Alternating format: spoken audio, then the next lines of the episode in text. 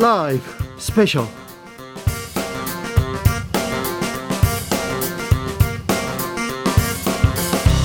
2021년 10월 16일 토요일입니다. 안녕하십니까. 주진우입니다. 토요일 이 시간은 TV, 라디오, 뉴스 안 봤어도 일주일 동안 가장 중요한 일 모으고 모아서 속성으로 이렇게 과외해드리는 알짜배기 시간입니다. 일주일 동안의 이슈 정리해줄 시사 일타 강사 두 분 모셨습니다. 주진우 라이브 스페셜 를 위해서 두 분 어렵게 모셔왔습니다. 대치동에서 모셔온 건 아니고요. 옆에 여의도에서 모셔왔습니다. 양지열 변호사, 박지훈 변호사, 어서 오십시오. 네, 안녕하세요. 네. 서초동입니다. 네. 네. 서초동에서 왔어? 서초동에서 왔습니다. 죄송해요. 참 뉴스가 많습니다. 네. 또 정치 시즌이에요. 바쁘시죠, 두 분? 일주일치를 정리하는 게 가능할까요? 네. 대한민국에 쏟아진 일주일 정도면 다른 나라 한 달 이렇게 나오는 거 아닌가? 실제로 제가 녹화하는 시사 방송 하나 있습니다. 네. 이틀 정도 텀이 있는데요. 이틀이면 방송 못 합니다.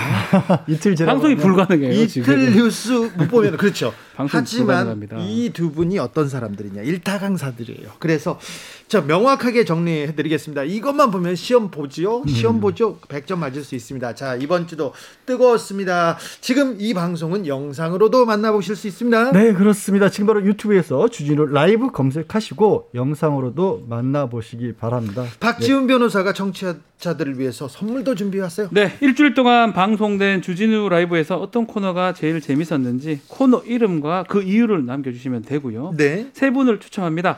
3만 원 상당의 선물을 보내드릴 것 같은데 네.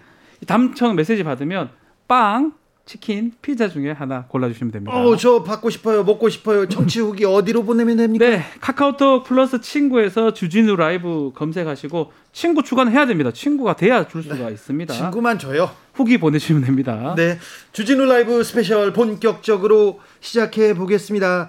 뉴스 어지러워요, 복잡해요, 어려워요. 하지만 요것만 들으시면 됩니다. 효과적인 학습을 위해서 현장에 생생한 목소리를 준비했습니다. 자, 요거 듣고 듣고 쭉 시작합니다. 그러니까 음. 마음만 가다듬고 이렇게 물 한 잔 마시고 들으면 됩니다. 이 주의 말말말 먼저 만나봅니다. 정치권에 아우 말이 쏟아졌습니다. 정치권 입문 불과 한 네 달 만에 말폭탄으로 여의도를 점령한 사람이 있습니다. 바로 국민의힘 윤석열 후보인데요. 아 이분이 음, 이분의 말이 이주의 말말말에서도 또 첫 손가락에 꼽혔습니다. 일단 듣고 이야기 예, 나누겠습니다. 13일 국민의힘 제주선대위에서 정권을 가져오냐 못 가져오냐는 거는 둘째 문제고 정말 이런 정신머리부터 바꾸지 않으면 우리 당은 없어지는 게 낫습니다. 14일 기자들 앞에서 당에 들어온 지 3개월밖에 안 된 사람이 어떻게 그런 오만방자한 말을 해. 철이 없어도 그 철딱선이 없이 어째 그런 이야기를 해요. 이 당을 개멸시키려고 한 사람이 누구야? 문재인하고 짜고 정신머리, 버르장머리, 아우, 헤어스타일이 참, 아 뜨거웠습니다. 아, 이 사실은 저는 조금 이해가 되는 게 제가 군에서 오래 근무를 하다 보니까 네. 지휘관 발언하고 비슷해요. 지휘관. 지휘관 들이 발언을 하면 밑에 부하들이 아이고 그 발언은 좀 과하십니다. 수정을 하셔야 되겠습니다 하는 사람 한 명도 전 본 적이 없습니다. 그 음. 많은 지휘관 회의에서. 그래서 이 윤석열 총장이 검사장이나 검찰총장 지휘관을 오래 했거든요. 네. 아마 이런 식으로 뭐 수은 씨 같은 거 하면 이런 대화를 했을 것 같은데 옆에서 뭐, 뭐 부하 검사들이 아유 그거는 성, 성인지 감수성이 부족한데요. 식으로 말하면 안 되는데 했던 분이 한 명도 없었을 것 같아요.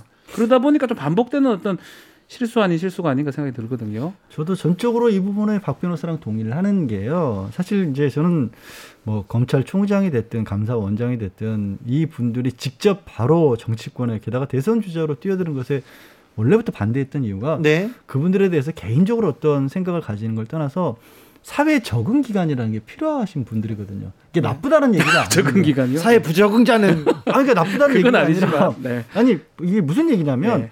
그분들이 높은 지위에 있었고 그쪽 영역에서 전문가이신 건 맞는데 네.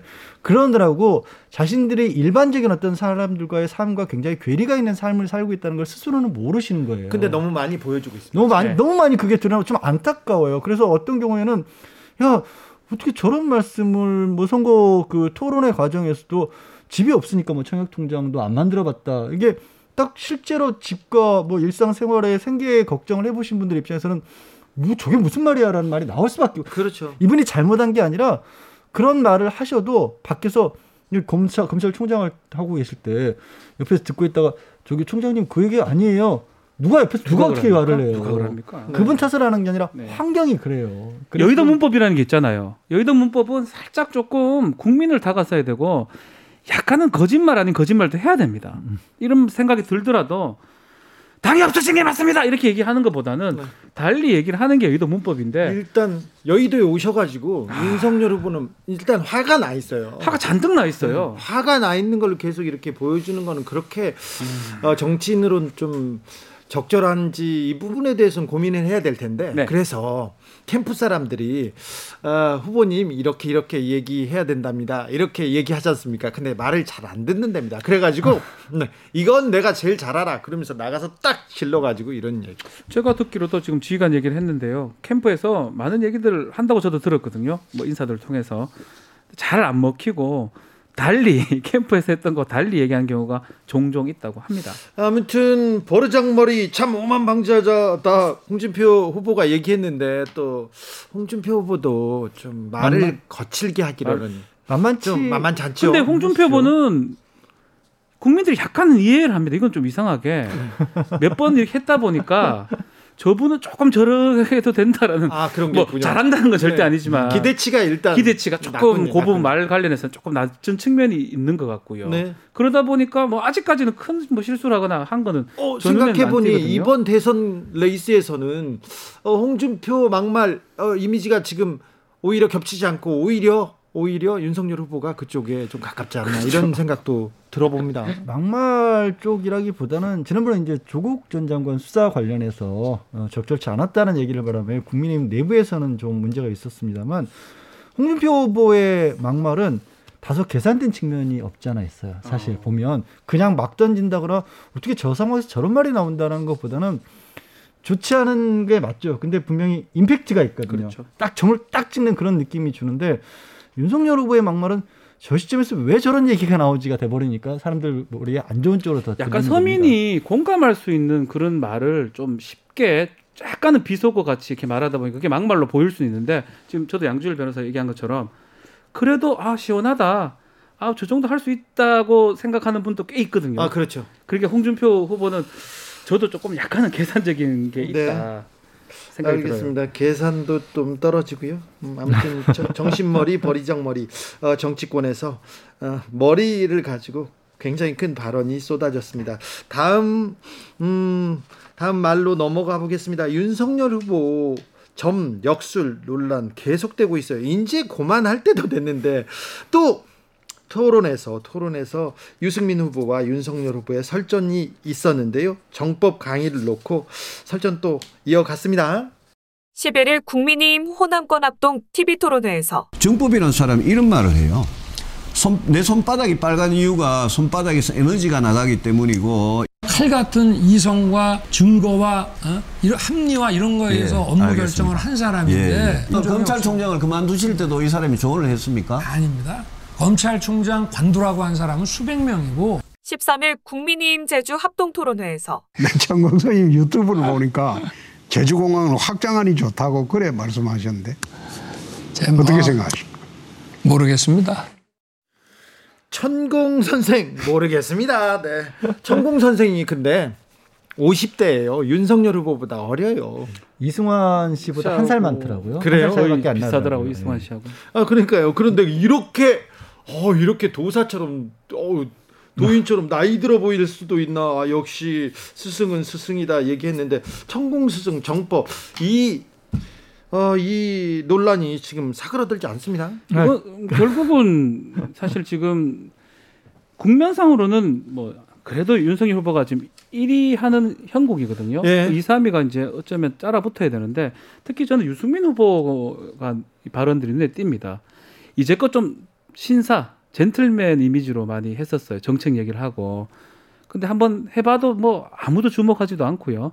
지지율에 변동이 없었는데 정법 얘기를 하는데 유승민 후보 지지율이 출렁출렁거리니까. 아 그래요? 그렇죠. 이제 좀 시원하게도 얘기를 하는구나. 뭐 국민들 입장에 사실은 경제 정책, 뭐 부동 정책 이거는 그렇게 기회 와닿지는 않거든요. 지금 국민의힘 후보 네. 어, 경선 레이스에서 가장 큰 화두, 가장 큰 정책은 점, 점 무속입니다. 무속. 그렇죠. 지금 가장 큰. 아 그래서 이거를 이거가 먹힌다는 걸 아마 캠프나 유승민 후보는 확실히 아는 것 같고요. 그러다 보니까 안 할만하면 또 꺼내옵니다. 왕자가 아, 뭐, 뭐, 레이저가 나가니, 빨간색이 나가니, 또 하나 안 할라 그러면 또 꺼내오고. 그리고 제가 토론회 하는 동안 계속 나올 가능성도 좀 배제할 수 없다. 사실, 사실 민주당에서 이 얘기를 하는 건 아닙니다만, 이 토론회에서, 토론회는 지금 확실히 이 무속, 무속, 주술 이런 부분에 지금 휩싸이고는 있습니다. 벗어나지 못하고 있고요. 민주당에서는 웃고 있겠죠. 네. 민주당에서는 경쟁 상대에서 저런 얘기가 나오니까 그리고 어떻게 했으면 이제 국민의힘 이준석 대표도 방송 인터뷰 과정에서 제발 후보들이 다른 얘기 좀 해주셨으면 좋겠다라는 얘기를 당 대표가 할 정도였는데 쉽게 안 끝날 것 같아요. 게다가 이제 이거는 윤석열 후보 측에서 처음부터 좀 자초한 부분이 있습니다. 그러니까 왕자 논란이 됐었을 때 음, 이 11일 날 좀 전에 유승민 후보가 얘기하는 거 듣기 전에 네. 왜 유승민 후보가 이 얘기를 꺼내기 시작했냐면 처음에 아니 그 보니까 뭐 정법이나 천공 이런 사람 천공 이런 사람들이 있던데라고 하니까 그 토론회 자체에서는 그냥 조용히 넘어갔어요. 네. 별일 없이 토론회 끝나고 끝나고 나왔어 윤석열 후보가 유승민 후보를 굳이 찾아와서 정법 그, 그 강의 유튜브 찾아보면 많이 나오니까 그런 사람 아니니까 들어가라 그랬거든요. 네. 그래서 들어보니까 유승민 후보 입장에서 뭐가 이래? 좀 이상하잖아. 라고 묻기 시작한 거였거든요. 그렇죠. 근데 윤석열 후보가 또 이번에는 아, 이거 재미삼아 들어본 거라고 하니까 앞뒤가 안 맞잖아요. 네. 본인이 그런 사람 아니라 그래서 들어봤더니 이상하니까 물어보니까 안 하고 그냥 재미삼아 본 거야. 이래 버리니까 놓칠 수가 어찌 보면 유승민 후보 입장에서는 없는 거고 제주도에서는 홍준표 후보가 참 아, 이게 노련미라고 해야 될까요? 얄밉다고 해야 될까요? 네. 무슨 얘기를 하냐면 제주공항 신중공항 설치와 관련해서 윤석열 후보한테 의견을 물어봤어요. 네. 그때 윤석열 후보가 아 그거 여기서부터 잘못했습니다. 사실 자기 생각을 말씀하셔야 되는데 원희룡 전 지사한테 물어보니까 안 된다 갑디다. 라고 얘기를 한 겁니다. 네. 자기 생각이 아니라 원지사 얘기를 꺼낸 거예요. 그러니까 홍준표 후보가 씩 웃으면서 아니 근데 천공 스님은 하라 그러던데요. 라고 얘기가 나온 거예요. 그러니까 그러니까 거기서 말문이 막혀버리는 거죠. 네. 사실 어떻게 보면 정치 언론이 짧다라는 부분들을 파고드는 건데 또 결코 이 상황이 참 좋아 보이진 않네요. 윤석열 후보 주변에서 뭐 어떤 스님, 어떤 뭐 도인, 어떤 스승, 어떤 선생 너무 많이 나오는 것도 좀 문제고요. 아니요, 뭐 일반인들이 뭐 저도 사실은 저희 어머니가 좋아하시거든요. 아 그래요? 뭐 맨날 전 보고 와가지고 야 네. 물에 가지 마라. 네. 뭐, 뭐 물에 간거 어떻게 갑니까? 물 조심하라. 뭐 물이 다 있는데 옆에 어쨌든 물 먹지 말라는 얘기. 뭐 일반인들이 그 물을 안 먹고 살면 얼마나 일반인들이 하는 건 좋은데 이게 이제 계속 부각이 되면 어떻게 되면 정책 결정할 때 혹시나 전보든지 뭐 이걸 하는 거 아니냐 우려가 되는 거거든요. 그렇죠. 아이, 설마 그렇게 안 했어요. 아니 이 정도면 뭐 정책 결정하는데 뭐 시진핑이 사주가 어쩌고 저쩌고 하고 있을 수도 있을 것 같아요. 박 변호사님 그렇게까지. 아니, 그래서 국민들이 우려를 하는 거잖아요. 자, 이게. 그래서 윤석열 후보가 여의도 순복음교회 딱 성경을 끼고 갔습니다. 아 이분한테 종교란 어떤 의미인지 음 어, 황교안 전 자유한국당 대표가 네. 저희 방송에 딱 나와가지고 여러 얘기를 하다가 아, 아무래도 윤석열 후보를 전도해야 되겠다 이런 얘기도 하셨어요. 그런데 어, 계속해서 이렇게 어, 의존하거나 그러진 않겠죠. 아무튼 종교라는 게 정치인들한테 굉장히 큰 영향을 미치기도 하지 않습니까? 뭐 종교가 됐든 사실 정치인들도 뭐 무속을 뭐 좋아해서가 아니라 답답하고 불안한 마음이 찾을 수 있다라고 저는 봅니다. 네. 그런데 그게 전면에 나서는 거는 아니죠. 전면에 나서는 건 아니고 너무나 큰 얘기들이 나오다 보니까 오죽하면 박 변호사가 정책 결정도 그렇게 하는 거 아니에요? 막 이런 식의 얘기까지 하겠어요. 절대 그럴 리 없다고 믿지만 네. 국민들 입장에서는 다른 게 아니라 대통령을 뽑는 일이기 때문에 당연히 이런 부분까지도 주의 깊게 본다는 거. 네. 그 점을 잊지 않아 주셨으면 좋겠어요. 불신을 해소시켜 줘야죠. 그렇죠. 실제로 종교는 보면 우리가 개불릭이라 그래요. 선거할 때 되면 네. 뭐죠? 개신교, 불교, 가톨릭 네. 다 믿잖아요, 사실. 네. 한교안 후보 같은 경우는 뭐 불교 가서 뭐 안 하다가 그래도 논란이 돼가지고 나중에 또 사과하는 모, 양새도 있었고요. 네. 만약에 선거가 정말 다가온다면 뭐 모든 걸 믿어야죠. 뭐 투표만 받을 수 있다면 뭐 그런 모양새고 그래서 지금 윤석열 후보도 보니까 교회도 간 것 같고요. 네. 불교도 뭐 가고. 절에도 가고. 이은재 예전 의원 기억날 겁니다. 기억납니다. 아침에는 불교, 저녁에는 아니, 전주교. 기독교당에 출발을 네, 했는데 그리고 기독교당으로 나갔죠. 네, 불자였어요. 네. 그래서 안 근데 됐거든요. 이게 지금, 지금 박 변호사 네. 얘기한 거를 조금 그 걸러서 들어야 될 부분이 네. 뭐냐면 정치 뭐 국회의원 선거도 대선이 됐든 각 종교계를 방문하고 찾아다니는 건 맞아요. 근데 내가 정체성을 잃지는 않죠. 나는 기독교인인데 종교의 소통, 다른 종교와의 화합 이런 것들을 위해서 저는 기독교인이지만 절에도 갑니다. 이것과 윤석열 후보 이번에 나온 거 보면 난 교회도 다니고 믿습니다. 음. 뭐 부인은 구약도 줄줄 외웁니다. 그렇다가 검사 시절에는 불교도 믿었습니다. 천주교에서 또 세례도 받았습니다. 대학교 때. 네. 그러면 이분은 종교가 뭐지라는 얘기가 나오는 거예요. 그러니까 이런 것들이 사소해 보이지만 어, 어떤 생각을 가지고 계시는 건지 자꾸 이 물음표를 던지게 만드는 겁니다. 아무튼 정치적으로 정치인에 될 정치인이 될 자질이 있다고 봐야 되나요? 지금 계속 종교를 이렇게 이어가는 걸 종교를 바꾸는 거 보면 바꾸는 네. 그런데 아무튼 이 왕자 이미지는 빨리 벗어나야 되는데 윤석열 후보가 계속해서 왕자 아, 천공 스님 이런 그 범주에서 벗어나지 못하고 있는 게 계속해서 토론회에서 토론에서 발목을 잡히고 있습니다. 자, 다음 주제로 넘어가 보겠습니다. 신경전을 벌이고 있는 국민의힘 후보들 아, 그런데 대장동 의혹에 대해서는 원팀으로 이재명이 몸통이다 이렇게 외치면서 공격하고 있습니다. 그런데 아, 이 부분에 대해서 수위를 높이고 있는데 이게 잘 먹혀드는 것인지 한번 토론회에서 나온 이야기들 들어보고 가겠습니다. 11일 광주 현장 최고위원회에서 대장동 비리의 주범은 대선에 내보낼 수 없다는 어, 명확한 의사표시가 어, 되었다. 범죄인이 어, 집권 여당의 후보가 될 수 있느냐? 이건 정말 충격적인 사건이라. 범죄인이 집권 여당의 대표가 됐다. 이렇게 충격적이다. 이렇게 얘기하는데 이 발언들 어떻게 보셨나요? 양지열 변호사. 과했죠. 뭐 정치적으로 의혹을 제기할 수 있다라고 공격할 수는 있지만 그런데 뭐 집권여당 후보에 대해서 범죄인이란 식의 얘기를 하는 것은 네. 도를 좀 많이 넘어선 것으로 보이고요. 네. 사실 어, 화제가 됐던 부분이 이 대정동 의혹과 관련해서 핵심 하천대유의 대주주로 알려진 김만배 전 기자 영장이 기각되는 일이 있었죠. 예. 또 서울중앙지검장 국가 국회에 나가서 아 정치인은 아닌 것으로 네. 알고 있다라는 그분은 정치인이 아니다 했죠. 이렇게 얘기 나왔죠. 물론 그것도 그렇다고 해서 완전히 정치인을 배제하겠다 이런 의미는 아니지만 이와 관련돼서 진행되고는 여러 가지 의혹들은 아직까지 정확하게 규명된 게 없어요. 없어요. 아직 나온 것은 50억을 받은 곽상도 의원의 아들 그, 말고는 지금 아직 수사 중입니다. 예, 명백하게 나온 게 없는 상황에서 이 의혹을 낱낱이 밝혀라든지 잘했다고 지적이라고 했지만 여기도 문제가 많이 있었다고 얘기하는 것과 네. 범죄인이라고 단정을 하는 건 차원이 좀 다른 문제죠. 집권 여당의 후보가 범죄인이다. 아까 좀박 변호사 얘기한 거에서 유승민 후보가 좀 세게 지르는 쪽으로 변신한 것 같다는 생각은 듭니다. 네, 맞아요. 너무 세게 질렀어요. 네. 근데 그럼에도 불구하고 유승민 후보는 계속 반복하는 이유는 본인이 찍껏 너무 신사적 이미지였다. 막 그런 어떤 반성적 고려인데 너무 심하죠. 범죄인 아닌데 당연히 해, 하지 말아야 될 단어긴 한데 이제 이런 것도 있는 것 같아요. 예컨대 이재명 후보라든지 이제 민주당에서 대장동 얘기를 하려면 서사가 되게 길어요. 막 네. 얘기할 게 너무 많아. 네. 그렇지만 국민의힘 입장에서는 아주 간단하게 얘기할 수 있어요. 몸통, 그분, 범죄인 이런 단어 몇 개로 지금 딱딱 공격하는 모양새거든요. 그래서 아마 이게 이렇게 계속 진행될 가능성도 높고요.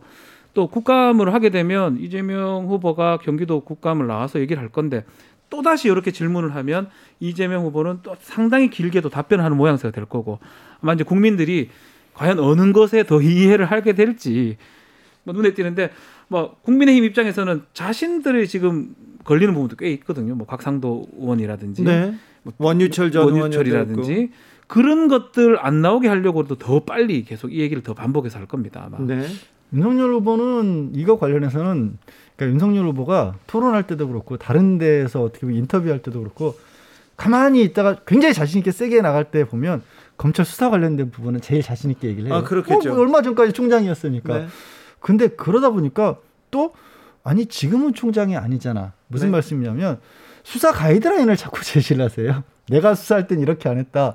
이렇게 수사한다. 세야 한다. 이렇게 얘기를 하시니까 지금은 대선 후보의 입장에서 말씀을 하셔야 되는데 그런 식으로 얘기하는 게 또 그걸 지지하는 분들은 좋게 보일지 모르지만 반대 입장에서 보면 아직도 저 틀을 못 벗은 거야?라고 생각할 수도 있고요. 또 지금 이제 원희룡 전 지사와 관련해서 원희룡 전 지사가 대장동 얘기를 참 정리를 잘하더라. 일타 강사다. 일타 강사다. 음. 지금 이제 윤석열 후보 입장에서는 본인이 혼자 일방적으로 당할 수도 있었던 그 네 명의 후보들 가운데서 원희룡 후보가 이 윤석열 후보 편을 들어주면서 2대2 구도가 됐거든요. 천군 만마를 얻었습니다. 굉장히 좋은 상황인 건 맞아요. 네? 그런데 대놓고 아유 원희룡 후보가 저거 정리 잘했습니다. 그거 한번 보세요라고 하면 제주가 나은 인재 이렇게 얘기하면 네 그렇게 부르면 저분은 또 왜 저 얘기도 자기 생각을 안 하시고 또 원희룡 얘기를 하시지 이렇게 비칠 수가 있고 네. 그리고 이제 원희룡 전 지사가 정리를 하셨다라고 하는데 대중당과 관련한 부분은 지난 지자체장 출신으로서 비판을 하시려면 제주도에서 내가 이렇게 했다. 네. 혹은 다른 지자체에서는 이런 식으로 더 많은 실적을 올린 게 있다. 이 얘기가 뭔지 나와야 되는데. 그런데 원희룡 전 제주지사도 어, 제주에 있던 개발 사업이나 다른 네. 데 있는 개발 사업을 정확하게 설명하는 거는 별로 없어요. 본인이 다른 차이점을 못 만들어내면서 비판만 하고 있거든요. 주진우 라이브에 나오신 안상수 후보, 안상수 후보는 어, 인천광역시장을 두 번이나 했습니다. 그래서 이런 개발 사업은 어떻게 진행된다 그런 얘기를 설명할 줄 알았는데 그런 부분은 없고 무조건 이재명이 게이트다 이렇게만 그렇죠. 얘기하시더라고요. 결국은 말에 대한 싸움이 되는 거거든요. 네. 결국 처음에 하천대는 누구 겁니까라고부터 시작해서 다음에는 각상도 퇴직금 50억 얘기가 나왔다가 지금은 누가 몸통이냐 이재명 게이트다 국, 국힘 게이트다 그런 말싸움을 하는 거고 여기서 모든 진영이 더 이상 물러날 때는 사실 없는 것 같아요. 그렇습니다. 그러다 보니까 계속적으로 말에 말에 말할 싸움이 이어지지 않을까 생각이 이 듭니다. 상황은 계속 될 것 같습니다. 대장동 이야기는 우리가 다음 주에도 계속 들어야 하지 않을까 그런 생각합니다. 안상수 후보는 어, 후보를 이제 후보에서 탈락해 가지고 홍준표 캠프의 선대위원장을 맡고 있습니다. 네. 여러분께서는 지금 주진우 라이브 스페셜을 듣고 계십니다. 주진우 라이브 스페셜 주진우 라이브 스페셜 1타 강사 시사 1타 강사 양지열 변호사 그리고 박지훈 변호사와 함께하고 있습니다. 이번에는 좀 민주당 쪽으로 넘어가 보겠습니다. 대장동 의혹 여전히 활활 타오릅니다. 그런데 어, 민주당 경선에서는 별 영향을 미치지 못한 것 같습니다. 이재명 후보가 대선 후보로 선출됐습니다. 수락과 함께 긴급 기자회견을 열었는데요. 발언 듣고 올까요? 10일 이재명 후보 수락연설에서 이번 국민의힘 화천대유 게이트처럼 사업 과정에서 금품 제공 등 불법 행위가 적발되면 사후에도 개발 이익을 전액 환수해서 부당한 불로소득이 소수 기득권자의 손에 들어가지 않도록 완전히 뿌리 뽑겠습니다. 11일 긴급 현안 기자회견에서 많은 분들이 오해를 하고 계신 게 있고 또 일부 언론과 일부 정치 세력들이 본질과 줄기는 빼고 지연 말단적인 사안들을 왜곡하고 또 가짜 뉴스를 만들어서 마치 개발 사업에 뭔가 문제가 있는 것처럼 주장하고 있어서 몇 가지 국민의힘 화천대유 게이트다 언론 정치 세력이 왜곡하고 가짜 뉴스를 만들고 있다 이 발언 어떻게 보셨습니까 양절 변호사님?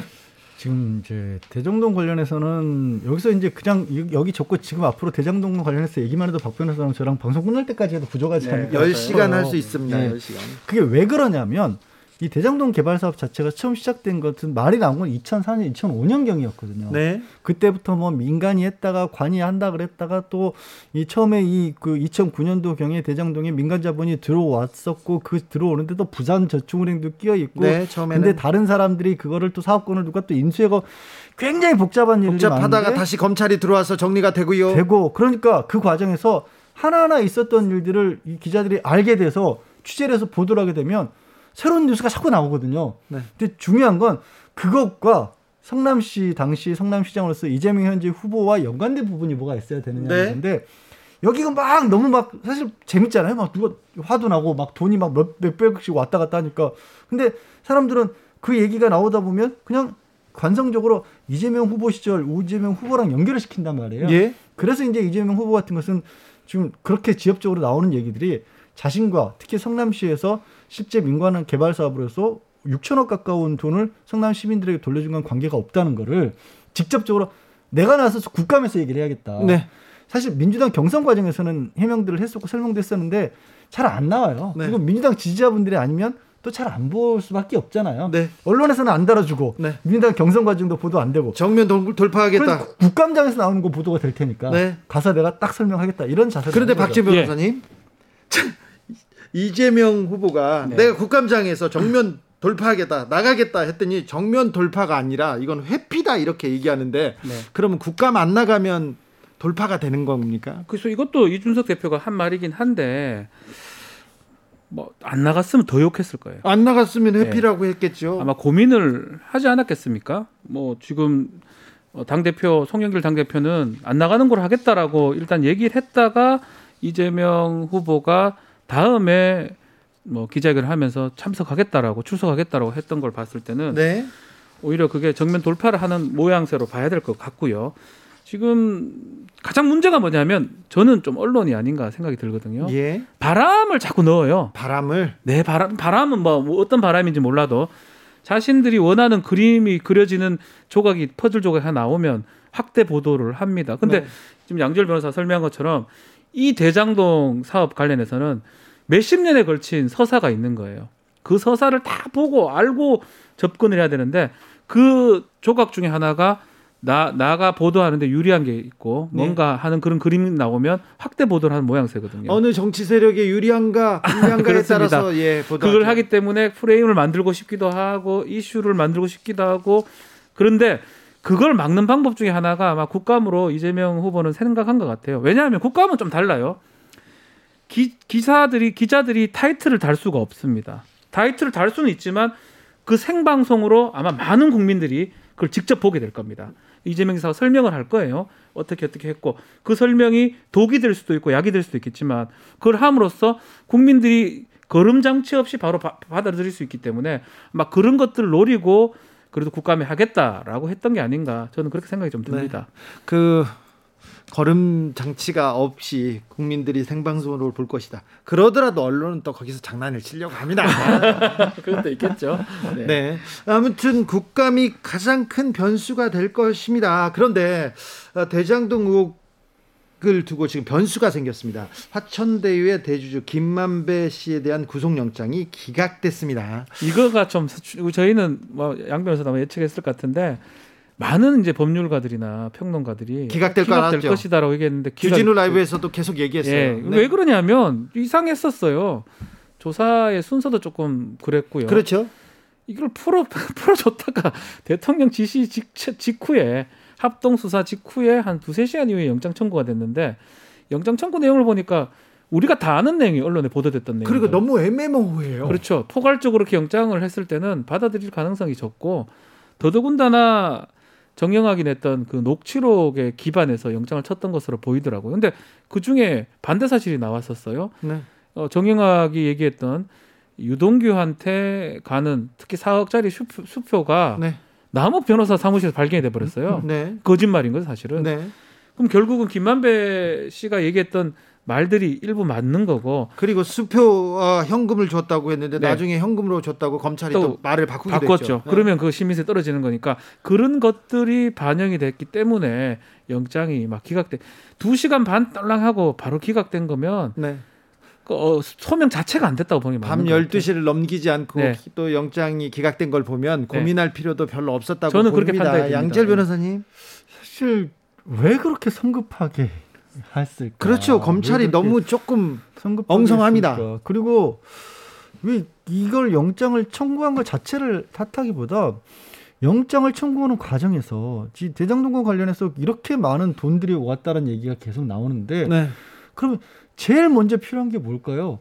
돈을 봐야 되잖아요. 돈이 어디로 갔나, 누구한테 갔나. 이거 감추기에는 너무 큰 돈들이에요. 아니 돈의 흐름만 들여다 보면 누가 진짜 주인인지 그렇, 나옵니다. 그게 그냥 그냥 일반인이 생각해도 그렇잖아요. 네. 아니 근데 변변하게 계좌 추적했다는 얘기조차도 잘 안 나와요. 계좌 추적도 않고요. 그리고 핵심 당사자들을 부르지도 않고 조사도 네. 않고 영장부터 치잖아요. 그래갖고 영장을 쳐놓고 나서 검사가 한다는 소리가 아 수표로 건네준 줄 알았더니 현금이었네요. 이래버리면 어느 판사가 당신 말이 맞습니다. 그러겠어요. 아, 지금 검찰 검찰의 대장동 수사 굉장히 조금 의심받고 있고요. 좀 문제가 있다고 지적받고 있습니다. 그런데 그래서 그런지 바로 그러니까 특검 가야 되는 거 아니냐 이렇게 하면서 이거 검찰이 이재명 봐주기 하고 있다 언론에서 대대적으로 보도하는 그러니까 언론은 또 얘기하지만 네? 또 유리하게 쓰는 거예요. 검찰이 영장이 기각된 거는 이거는 누구한테 유리한 거예요? 이건 사실 관계 부분이거든요. 그렇죠.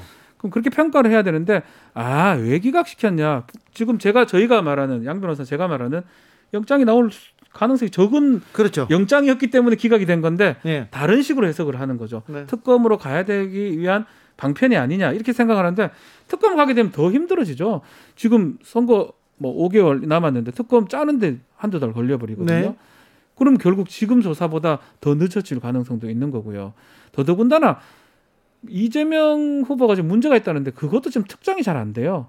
그냥 어떤- 측근이라는 그 정도밖에 안- 측근의 또 개념도 이상하고. 유동규 씨한테 문제가 있다는 것까지는 나왔지만 그 다음은 지금 수사 유동규도 지금 구속이 됐는데 네. 그 사람 내, 혐의가 8억 뇌물죄하고 그리고 뭐 700억 업무상 수수죄는. 빼버리고 업무상 네. 배임인데 업무상 배임 김만배 기각된 걸 봤을 때는 업무상 배임이 좀 쉽지 않다면 일단 8억 뇌물 때문에 구속된 거거든요. 네, 8억 뇌물이요. 그 중에 한 5억 정도는 소명 지침 제, 제대로 안 된 거예요. 정경학이 거짓말했거나 착각했거나 둘 중에 하나거든요. 그러면 지금 저는 개인적으로는 개인적인 생각입니다. 구속 안 될 만한 구속될 만한 사회가 별로 없는데 좀 구속됐을 수도 있다. 지금 남욱 그리고 정영학 목소리를 내고 있는 사람들이 다 여기에 어 여기에 그 화천대유나 이 대장동 사업에 들어와서 지금 자기가 살기 위해서 자기의 이론을 저는요 변호사 업무를 있는 거죠. 변호사 네. 업무를 하면서 양심 선언한 사람을 보기는 봤어요.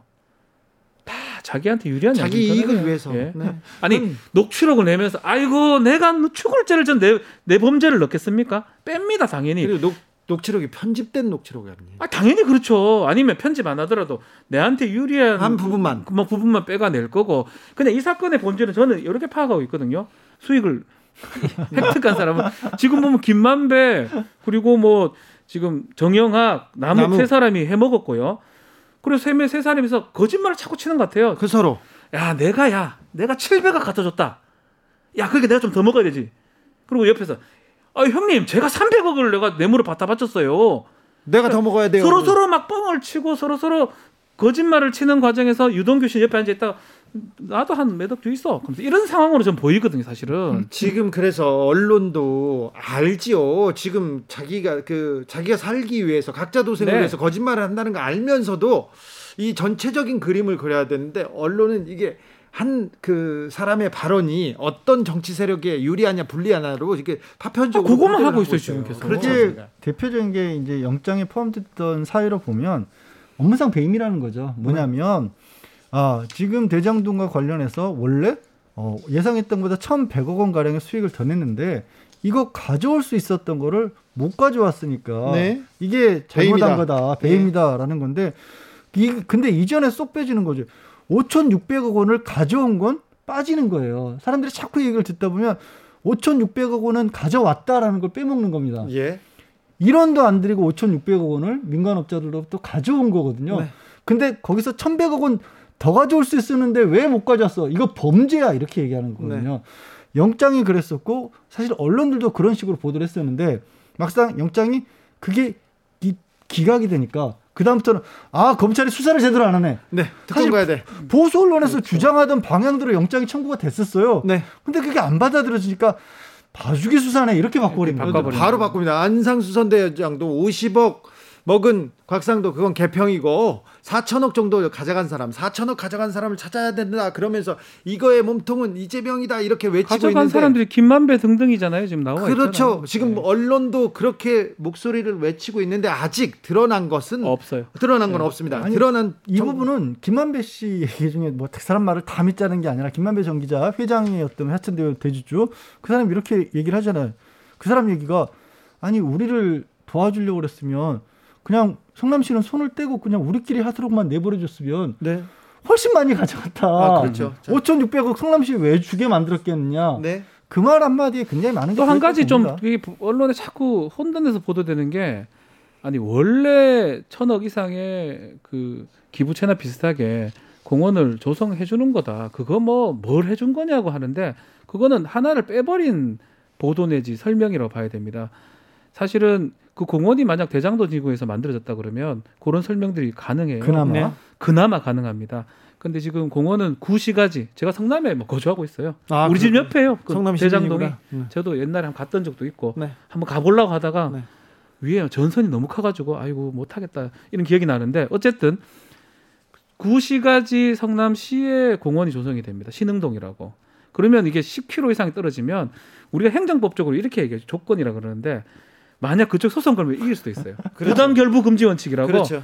택도 없는 걸 갖고 조건을 걸어서 시에서 아니면 행정청에서 처분 내린 거거든요. 아, 이 동네에서 나는 수익을 가지고 다른 동네에다가 더 그렇죠. 된다고. 어떻게 저럴 수가 있냐 이래서 해야 되는데 그렇 그렇다고 하면 그가 짜- 짰는 걸로 보입니까? 그러니까 그런 것까지 조금 설명이 돼야 되는데 이게 좀 이 내용들이 어렵잖아요. 어렵다 네. 보니까 대충 필요한 것들만 설명을 좀 하고 있는 게 아닌가. 자, 어렵습니다. 복잡합니다. 그리고 검찰 수사가 나온다고 해서 그리고 판결이 나온다고 해서 이 대장동 문제가 깔끔하게 정리될 것 같지는 않습니다. 그렇다면 이재명 후보는 대장동에서 어떤 영향을 받을까요? 이게 또 중요한 어, 궁금증이 됩니다. 이전에 이제 이- 어, 이준석 대표가 임계점이라는 표현을 썼어요. 지금은 아직까지는 버티고 있지만 이- 이재명 후보도 마지막 그러니까 결국에는 국민들이 깨닫게 돼서 결국에는 무너질 수밖에 없을 것이다라는 표현을 하면서 임계점이라는 표현을 썼는데 그게 양쪽 다 적용이 될 수 있다고 저는 봅니다. 왜냐하면 그렇게 공격을 했는데도 불구하고 만약에 아무것도 안 나온다. 정말 네. 이재명 후보가 얘기한 것처럼 10원짜리 하나 받은 게 없다라고 하면 오히려 공격한 쪽이 임계점으로 넘어갈 것이고 뭐라도 나오게 되면 이재명 후보가 치명상을 받겠죠. 그렇죠. 그렇죠. 박준 변호사. 맞습니다. 일단 이번 국감 때 18일, 20일 경기도 국감이 있습니다. 뭐 지켜봐야 될 부분이고 변곡점이 될 가능성도 배제할 수 없고요. 가장 중요한 거는 앞으로 더 나, 나올 부분이에요. 지금 보도에 따르면 국민의힘 지금 현역 의원들이 지금 포함됐을 것이다. 네, 그런 50억 보도가 나왔습니다. 나왔습니다.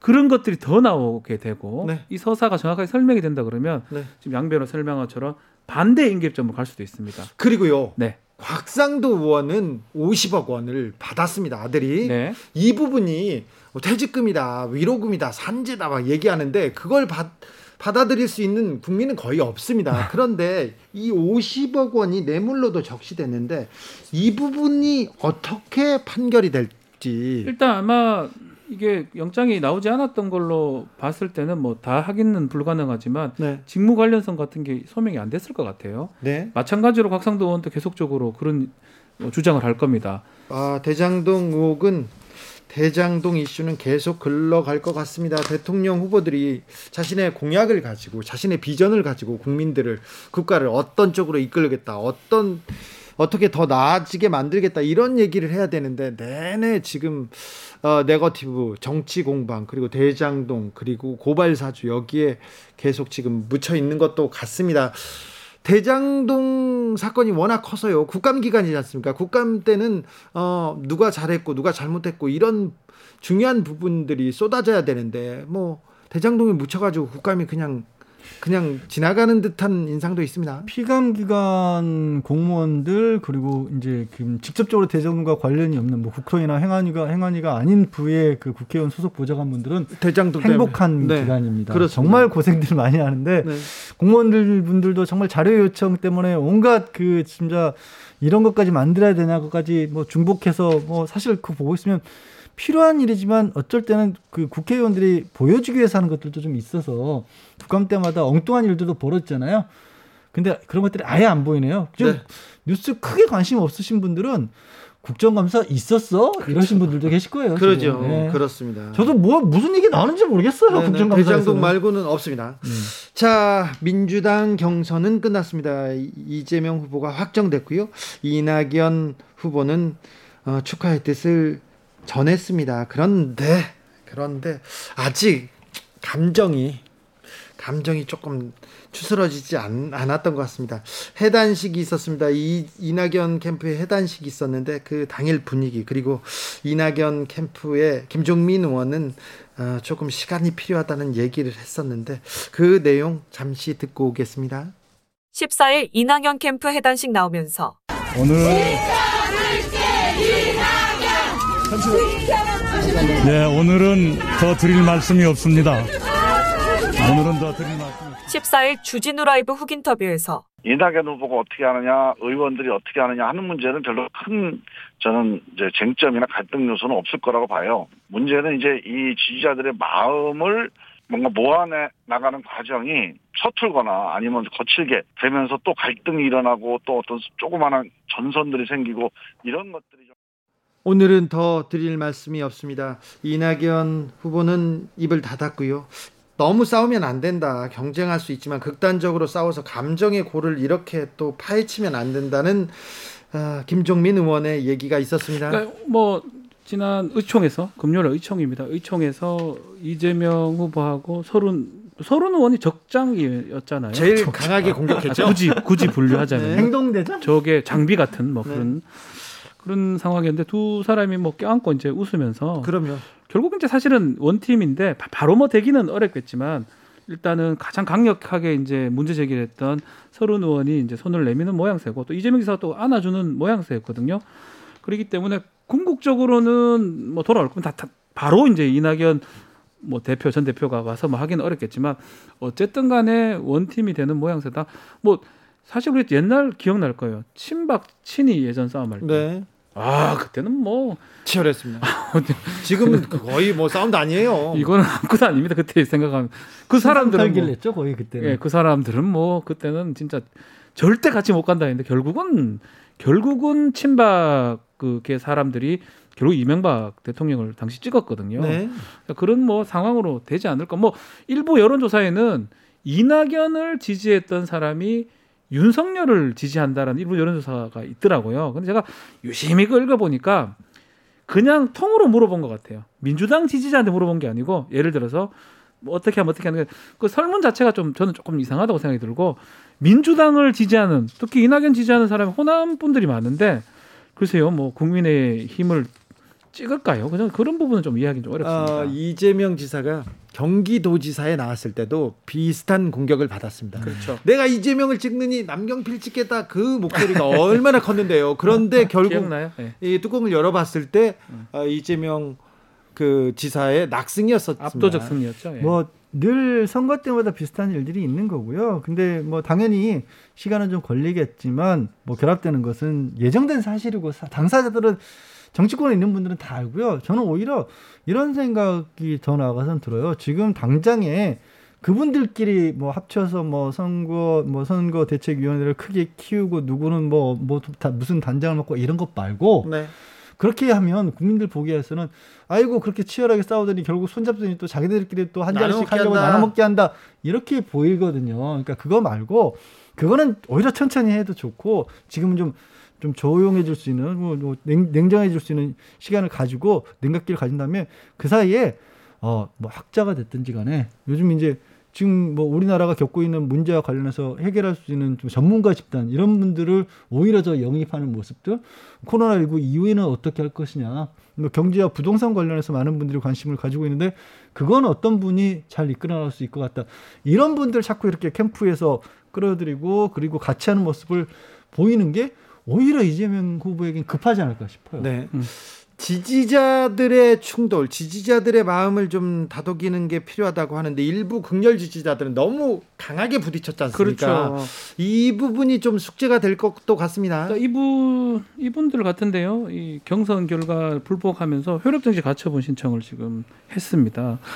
받아들일 가능성 전 아주 낮다고 보고요. 실제로 이제 노동조합 관련해서 판례가 있긴 해요. 노동조합 관련해서 대법원 판결에 따르면 이렇게 무효표 하는 거 관련해서 이낙연 후보한테 유리하게 판결됐던 사례는 있는데 그건 노동조합이고요. 공직선거법은 좀 착각하고 있는 게 있어요. 뭐 시- 평론가들이 자꾸 그 예를 들면서 그게 맞다고 얘기를 하는데 그 변, 저희가 변호사니까 법률 가서 말씀드리면 공직선거법의 기본 원칙은 뭐냐면 한 표라도 많이 받은 사람이 되는 게 공직선거법입니다. 결선 투표라는 거는 공직선거법에 예상하고 있지 않는 얘기고요. 근데 더 이제 뭐 공정하게 하기 위해서 당에서 결선 투표를 만든 거잖아요. 그래서 모법 자체가 없다고 보는 게 맞고요. 그럼 당의 어떤 뜻에 따라서 가는 게 맞, 맞습니다. 그 대법원 판결에 따라서 달라지지는 않을 것 같고요. 뭐 내긴 냈지만 이게 재판으로 가가지고 받아들일 가능성은 뭐 아주 낮다고 저는 생각이 듭니다.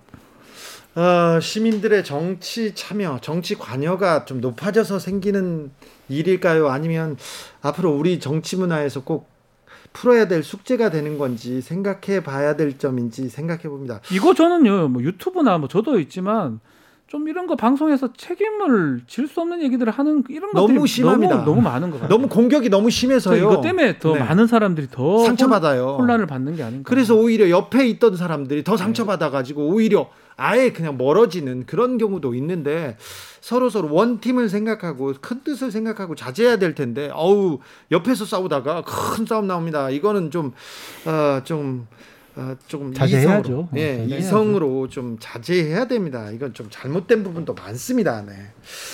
음, 일주일 동안 있었던 중요한 뉴스들 저희가 쫙 밑줄 쳐가면서, 어, 별표 쳐가면서 복습했습니다. 이제 이번 주는 어떤 뉴스가 있었는지, 어떻게 흘러왔는지 좀 감이 잡히시죠? 안 잡히세요?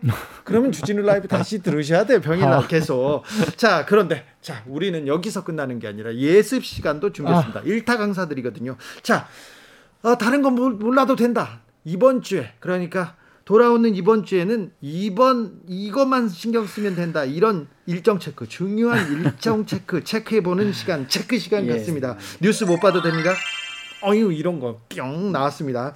뉴스 못 봐도 됩니다. 자, 이 정도는 알고 있으면 괜찮은 거. 좀 관전 포인트, 일정 포인트 좀 짚어 주십시오. 박지훈 변호사님. 너무나 중요한 날이 두 날이 있습니다. 예. 월수입니다. 월수 18일하고 20일을 유심히 보셔야 됩니다. 네. 국민의힘에서는 합동 토론회가 어, 부울경 지역에는 18일, 네. 대구 경북 지역에는 20일 열리고요. 네. 아마 합동 토론회 하면서 뭐 아주 재밌는 또 이런 눈에 띄는 장면들이 뭐 나올 것 같고요. 이제 토론회 백미가 시작됩니다. 이제 시작됩니다. 인재. 이제 스타트입니다. 스타트.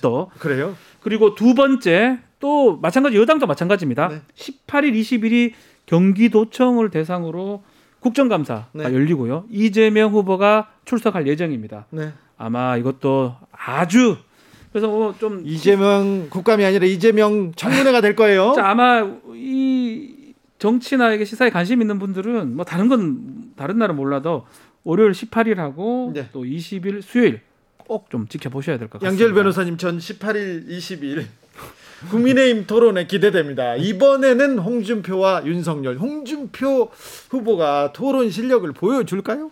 어, 예고를 했죠. 네. 어, 가만히 두고 점잖게 대했더니 도저히 안 되겠다. 네. 가만두지 않겠다. 근데 이게 윤석열 후보의 말 때문에 자극받아서라는 것도 있지만 부울경이잖아요. 네. 부울경 거기 경남 도지사를 지냈던 분이기도 하고 네.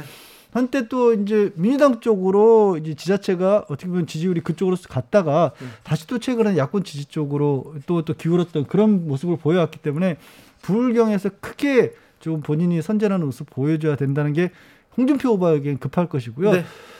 대구로 가면 20일에도 대구로 가면 대구는 또 홍준표의 지역구이기도 하지만 지역기도 하지만 또 여전히 강하게 윤석열 후보를 지지하는 곳이기도 그렇죠. 하지만 또 게다가 유승민 후보가 받고 있는 배신자라는 이미지가 강하게 지금 또 찍혀 있는 곳이기도 하지 않습니까? 네.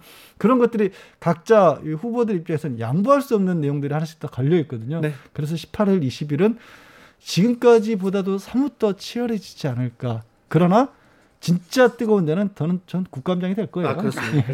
보수의 터, 텃밭입니다. TK, PK 목장의 결투가 있고요. 국감장. 국감장에서 저는요, 국감장에서 국민의힘 의원들이 논리적으로, 실증적으로 이렇게 이재명 후보를 몰아갈 수 있을까요? 아니면 얘 몰아가다가 이재명 후보한테 혼나고 말까요? 일단은 경기도 지난 국감이 좀 떠오르거든요. 네. 그때도 판정승 같은 느낌이었어요. 제 느낌에는 아마 그런 평가를 많이 이재명 후보의 판정승이었던 것 같은데 이번에도 이재명 후보도 상당히 준비를 하고 올 준비 많이 하겠죠. 국민의 입장에서도 상당히 준비를 할 건데 이제 문제는 뭐냐면 과연 진실이 어느 어느 쪽이 더더 확고하고 어느 쪽이 더 믿음이 강하냐 이 부분 좀 클 것 같아요. 그렇죠. 그걸 한번 보면 그래서 이제 성질을 내기 시작하는 쪽이 진다고 저는 생각이 듭니다. 아, 화- 윤석열 후보요? 아니, 아니 화- 화내는 그- 쪽이죠? 아 죄송해요. 성- 화내 성질이 제가 뭐예요? 사투리 있었는데 버럭버럭거리는 좀 네. 예컨대 우리 저기 유명한 우리 국감 때마다 나오는 거 있잖아요. 이은재 우리 아, 저 오늘 이은재 레전드죠. 예. 이은재 전원. 정말 이인데 요런 거 비슷했어요. 요런 거 네. 요런 것들이 나오면 아 부끄럽다. 결국은 그걸 했는 사람이 진 것이다. 자, 네. 돗자리도 한번 펴 보겠습니다. 어, 다음 주 신문 일면 한번 좀 예측해 보는데 어떤 사진이 일면에 올라올까요? 박준 변호사님? 이재명 지사가 답변하는 모습이 한번 나올 것 같습니다. 이재명. 예. 양지열 변호사님? 여태까지 저희가 그 부분을 강조를 했으니까요. 다만 박 변호사에게 동감하면서도 한편으로는 그럼에도 불구하고 양쪽 지지하는 쪽은 여전히 국민의힘 지지하는 쪽은 국민의힘이 잘했다. 이재명 지지하는 쪽은 그렇죠. 이재명이 잘했다 네. 할 텐데 중간에 계신 분들이 그렇죠. 있잖아요. 그분들 보기에 어차피 싸움은 중도층. 네. 그분들 보기에 누구 말이 맞다고 할지를 아마 양쪽 진영이 다 신경 쓰면서 이재명 그래- 후보는 그래야 됩니다. 너무 너무 강하게 나오지 않으면서도 자기 할 말을 다 하는 거. 네. 그리고 국민의힘 의원들은 이 자료를 준비해서 이재명 후보가 당황하는 모습을 연출하는 거예요. 여기 굉장히 신경을 쓸 겁니다. 그렇습니다. 지금 양쪽 진영은 민주당과 국민의힘 진영 양쪽 지지자들은 강하게 결집해 있습니다. 그런데 가운데 있는 사람들이 마음을 정하지 못하고 계속해서 지금 누구 말이 맞는 거야, 뭐가 진실인 거야 따져보고 있는데요. 그 사람들이 어떤 판단을 내리는가가 이번 대선에서도 가장 중요하고요. 이번 주에도 가장 중요합니다.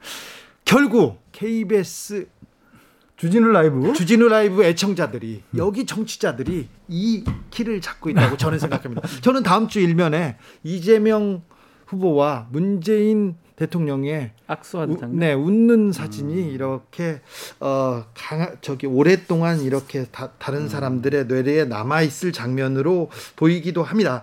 자 두 분 한 주 고생 많으셨습니다. 오늘 방송도 그렇고 한 주 내내 대장동과 이 이재명 그리고 윤석열 홍준표의 이 난타전을 보고 이- 거의 비슷한 얘기를 하느라고 고생 많으셨어요. 뭐 이런 얘기를 한 100번 정도 더 한 것 같습니다. 그렇죠. 동안. 진짜 많이 한 것 같아요. 그랬어요? 그래도 좀 숨겨놨다가 예, 숨겨놨다가 여기서만 좀 여기서 좀 풀어야 하겠습니다. 되겠습니다. 그렇죠. 자, 저희 주진우 라이브 스페셜 양지열 변호사 그리고 박지원 변호사 모셨습니다. 오늘 첫 방송이었는데 어, 좀 더 나은 방송 만들겠습니다. 이 두 분은 훌륭하니까 제가 더 공부해 가지고요. 어, 두 변호사 잘 모시고 주진우 라이브 스페셜 어, 대선 때까지 잘 달려보겠습니다. 박지원 변호사님 오늘도 감사했고요. 선물 한 번 더 주고. 가세요. 카카오톡 플러스 친구에서 주진우 라이브 검색하시고 친구 추가를 한 다음에 네. 일주일 동안 방송된 주진우 라이브 중에 어떤 코너가 제일 재밌었는지 코너 이름 또 이유를 남겨주셔야 됩니다. 네. 후기 보내주신 분들 중에 총 세 분을 추첨해서 3만 원 상당의 빵, 치킨, 피자 중에 한 가지를 보내드릴게요. 아이고 감사합니다. 아이고 먹고 싶습니다. 양지열 변호사, 박준 변호사 오늘도 감사했습니다. 네, 고맙습니다. 감사합니다. 주진우 라이브 스페셜 여기서 마치겠습니다. 저는 다음 주 월요일 오후 5시 5분에 돌아옵니다. 지금까지 주진우였습니다.